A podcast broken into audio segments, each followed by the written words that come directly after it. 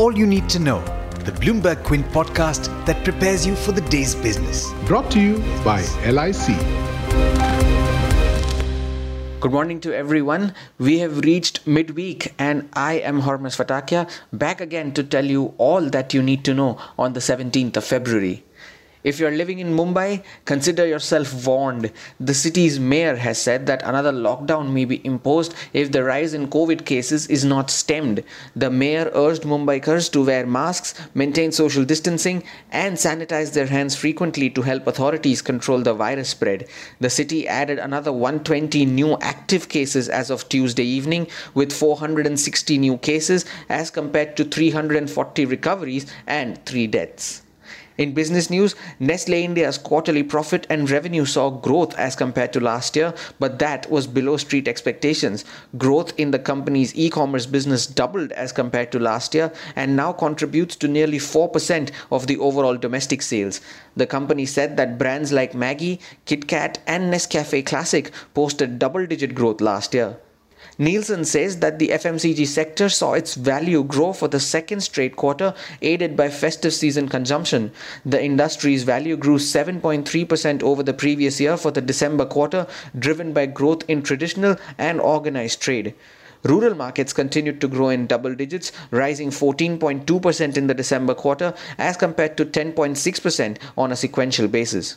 In international news, Bitcoin cooled off overnight after surging past the $50,000 mark. The cryptocurrency managed to hit an intraday high of $50,547 before pairing gains. It is currently trading around the $49,200 mark. Warren Buffett's Berkshire Hathaway cut its stake in Apple during the last few months of the year. However, at $120 billion, the iPhone maker still remains Berkshire's single largest stock holding. The conglomerate also revealed that it bought stocks like Verizon Communication, insurance brokers Marsh and McLennan, along with Chevron. Shares of all the 3 stocks rose during the aftermarket trading in the United States. Elsewhere, oil prices are little changed this morning. Bloomberg reports that US oil production has plunged by over 2 million barrels per day owing to the coldest weather in 30 years. 2 million barrels per day will be equivalent to 18% of the overall US crude production, according to most recent government data.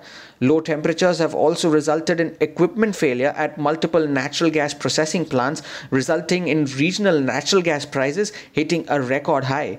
Among other commodities, gold is down for the 5th day in a row, on course for its longest losing streak in nearly a year. Back home, IndusInd International Holdings, the promoter of IndusInd Bank, informed the exchanges late last night that they have completed their capital raise through the rights issue, which was oversubscribed.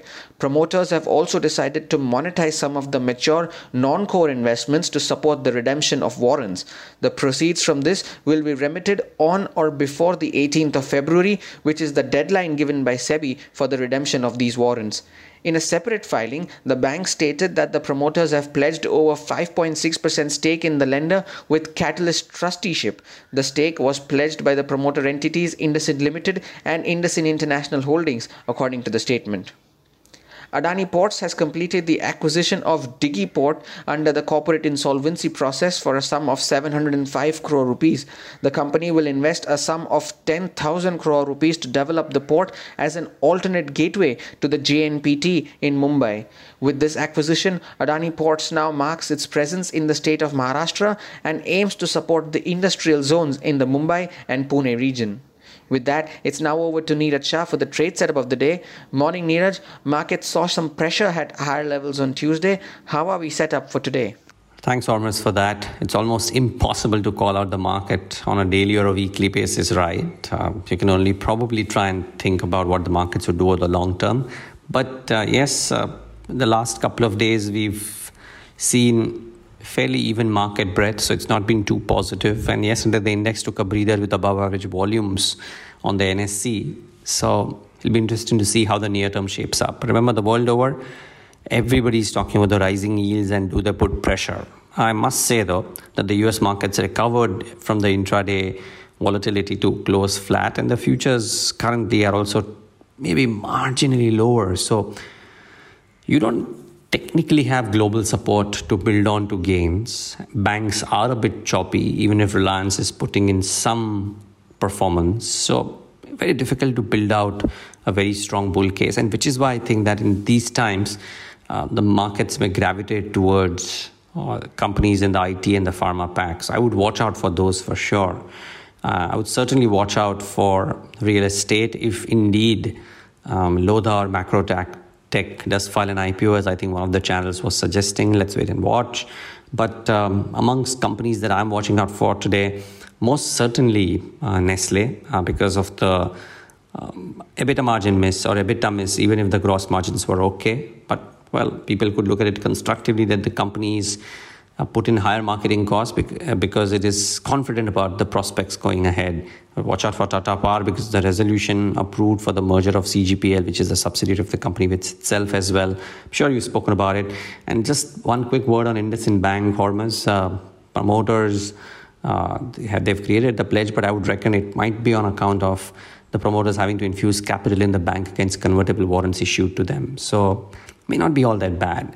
However, interestingly, it'll be all IT and pharma to my mind over the course of the next couple of days if the markets stay choppy. Be careful on the leverage long positions, everybody. And thanks for tuning in to this podcast. Have a great day ahead. I hope you enjoyed listening to All You Need to Know. Did you know that you could listen to the show on the IVM Podcast app?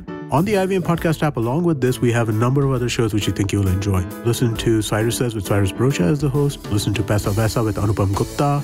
The Seen and the Unseen with Amit Verma or Shunya One hosted by Shiladitya Mukhopadhyay and myself. Check out the IVM Podcast app to get more talk content that you will enjoy. Brought to you by LIC.